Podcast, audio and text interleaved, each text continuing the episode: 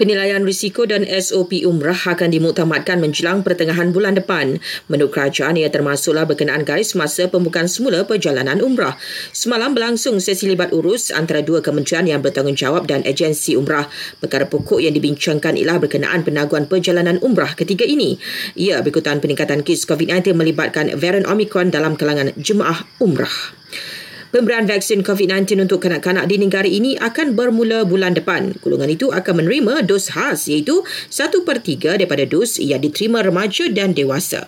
Polis sedang buru lebih 5,600 individu yang beli sijil digital vaksinasi palsu dari sebuah poliklinik di Gombak. Menurut Polis Selangor, jumlah itu didapati berdasarkan rampasan komputer riba yang dijalankan semasa serbuan. Isnin lalu, polis berjaya tumpaskan kegiatan menjual sijil digital vaksinasi dalam serbuan ke atas poliklinik tersebut. Poliklinik berkenaan didapati mengenakan baran RM500 bagi setiap sijil digital vaksinasi palsu. Kerajaan Kedah menerima laporan berhubung kes penjualan sijil vaksinasi COVID-19 palsu. Kes berkenaan sedang dalam siasatan dan dipercayai melibatkan doktor.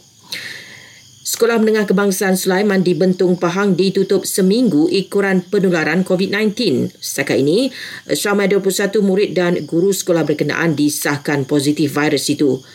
3,229 kes COVID-19 dicatatkan di seluruh negara semalam tidak banyak berubah berbanding kemarin.